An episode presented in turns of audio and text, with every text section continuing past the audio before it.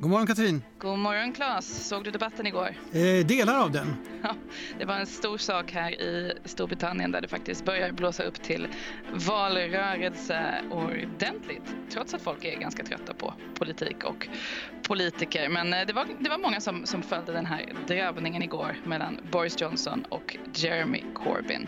Men detta är Brexit-veckan.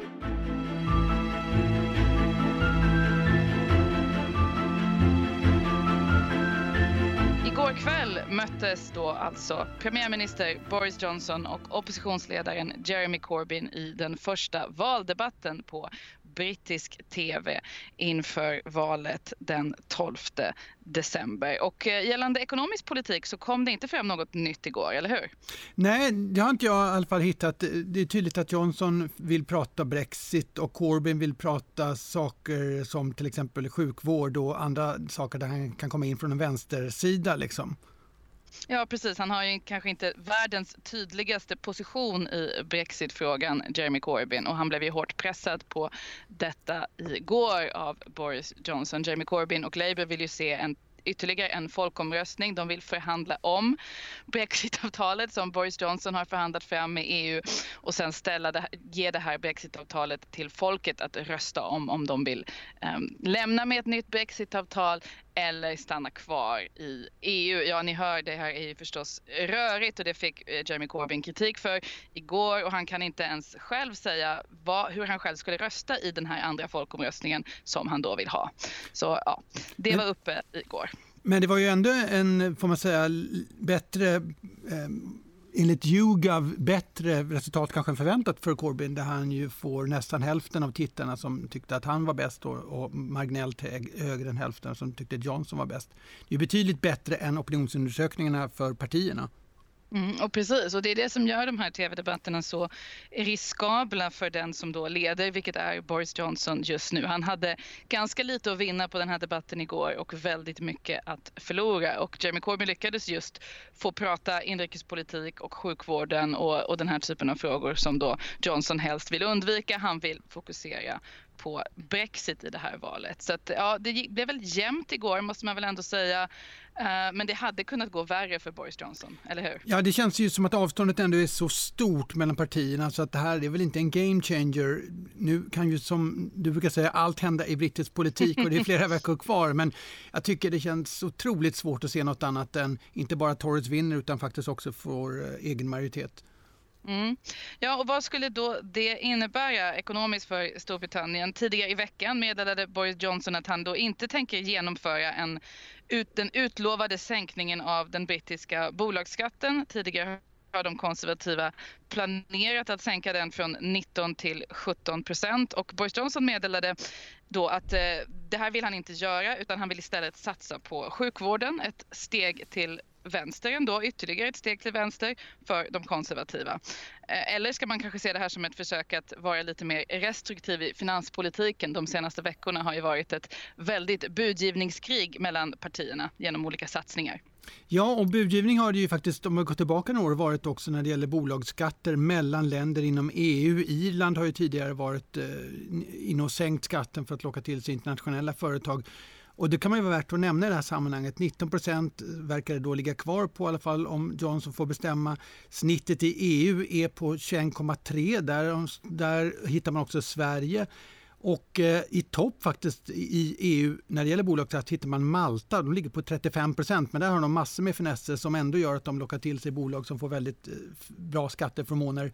Men Eh, Katrin, apropå skatteparadis, man hittar ju också Jersey, Isle of Man som ligger på 0% bolagsskatt. Och apropå den här vänstersvängen, hur ska man, är det någonting som debatteras i, eh, i eh, valet eller inför valet?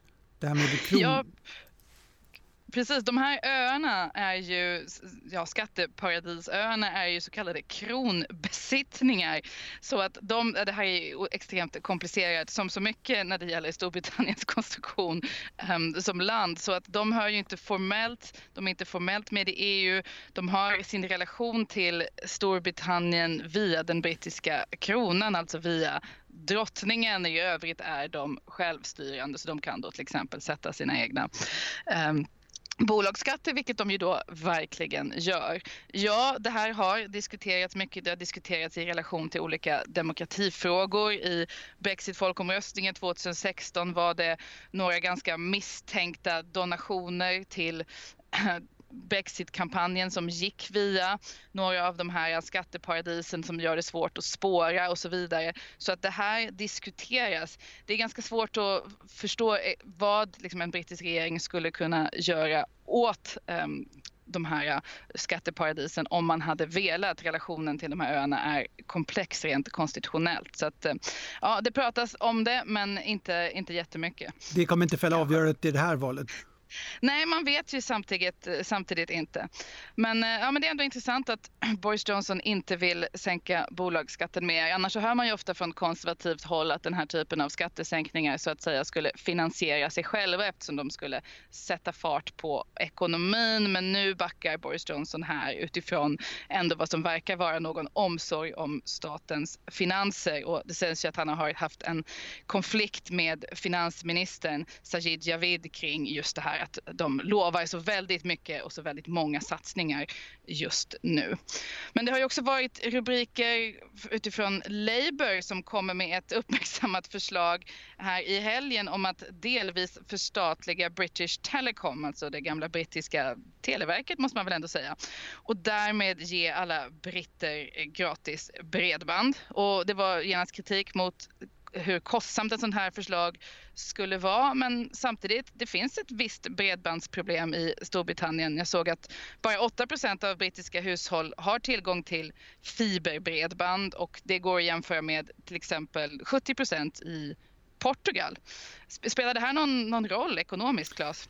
Ja, men alltså, det här är faktiskt ett område där staten kan, eh, vara, när man har lite tur också, kan få ganska stor effekt på eh, en utveckling i landet. Sverige har ju varit duktig på det digitala generellt, men det är inte nödvändigtvis att just supersnabbt bredband är det som fäller avgörandet. För kollar man på lite annan digital ranking mellan EU-länder så tittar man inte bara på hastigheten utan man kollar också på hur många användare som, som landet har, hur integrerat det digitala är i, i offentliga och privata tjänster. Och, och då är, det, är faktiskt UK ganska nära toppen. Norden ligger i topp, mm. det är mm. kanske inte helt oväntat. Sverige mm. också i toppen, men, men Storbritannien hamnar bara strax därefter. Så det är inte uppenbart att det här kan ju vara populärt säkert, men, men det är inte uppenbart att det skulle göra någon jättestor skillnad för Storbritanniens digitalisering.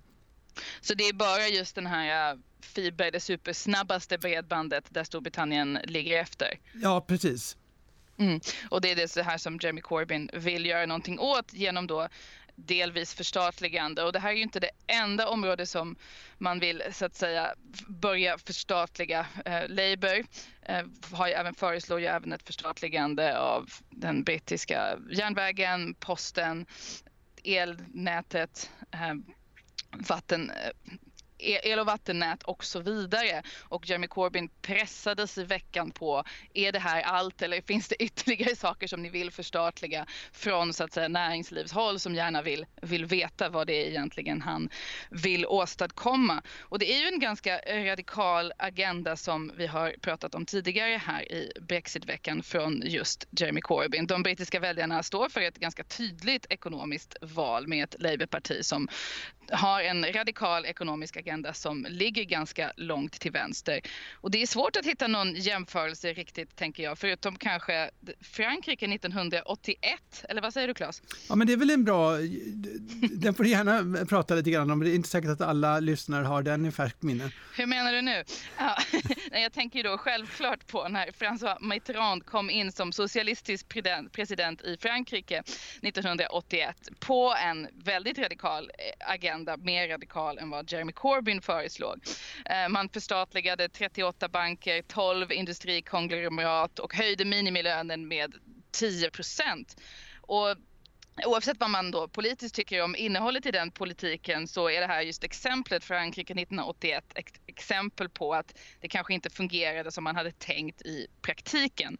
För att du fick en väldigt stark marknadsreaktion. Kapitalflykten från Frankrike uppgick snabbt till 2 miljarder franc om dagen. Inflationen rusade upp över 12 procent och ja, för att göra en lång historia kort så slutligen hamnade man i ett val mellan att då fortsätta genomföra den här mer socialistiska eh, politiken eh, och eller att stanna kvar i den europeiska växelkursmekanismen för det gick liksom inte längre.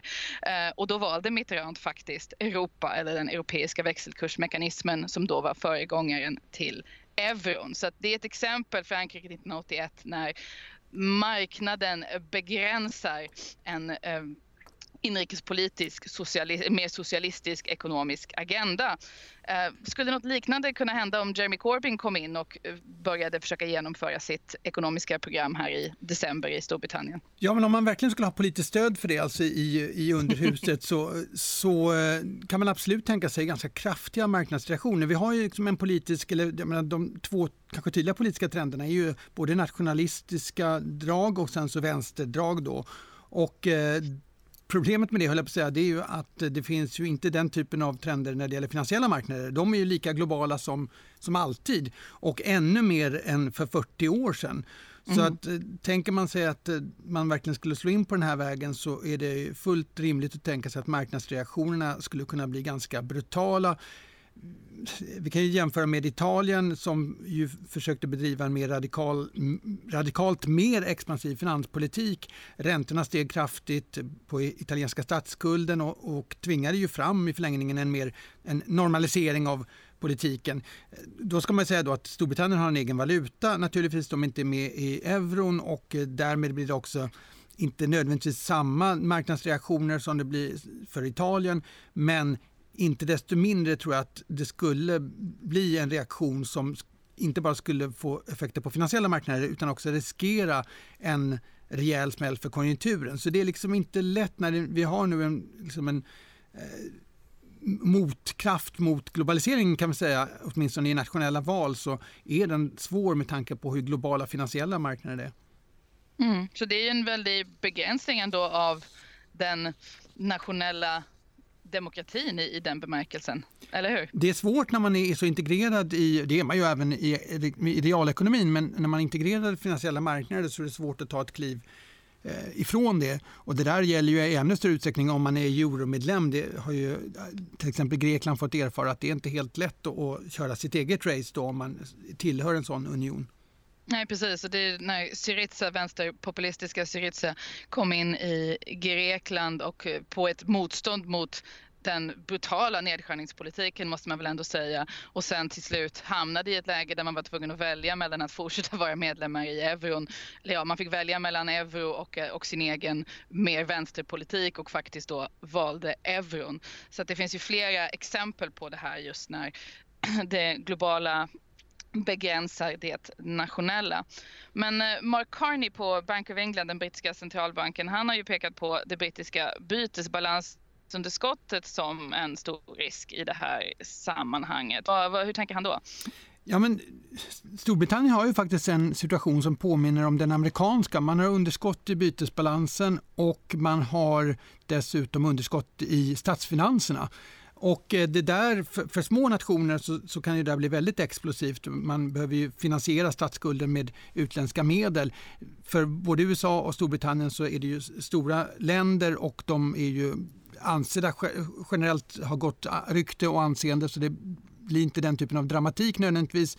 Men det är ändå värt att bara tittar på siffrorna och då ser man att Storbritanniens statsskulden är 85 procent av BNP. Det är bland de högre i EU, men förvisso vi har de här vanliga bovarna kan man säga i sammanhanget. Spanien och Frankrike de ligger över det och Italien naturligtvis som är upp mot 130 procent.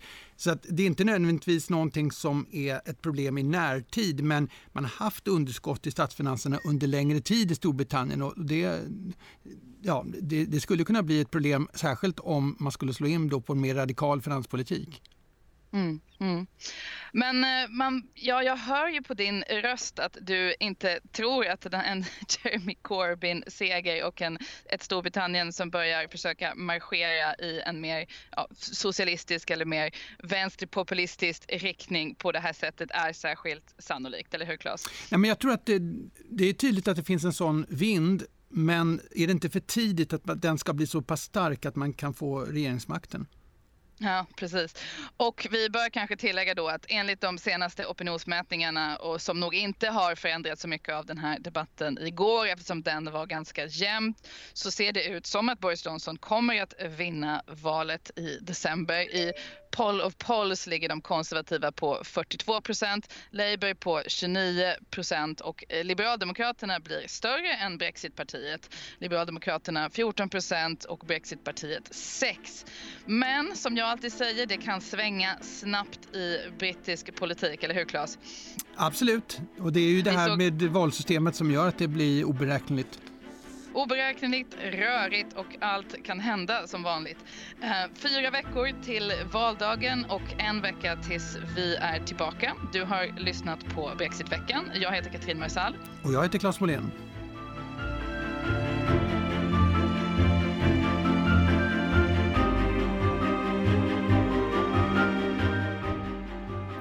Den här podden görs av EFN Ekonomikanalen. Ansvarig utgivare är Anna Fagerström. Gillar du vad du hör? Dela gärna podden med vänner och bekanta samt betygsätt den på iTunes.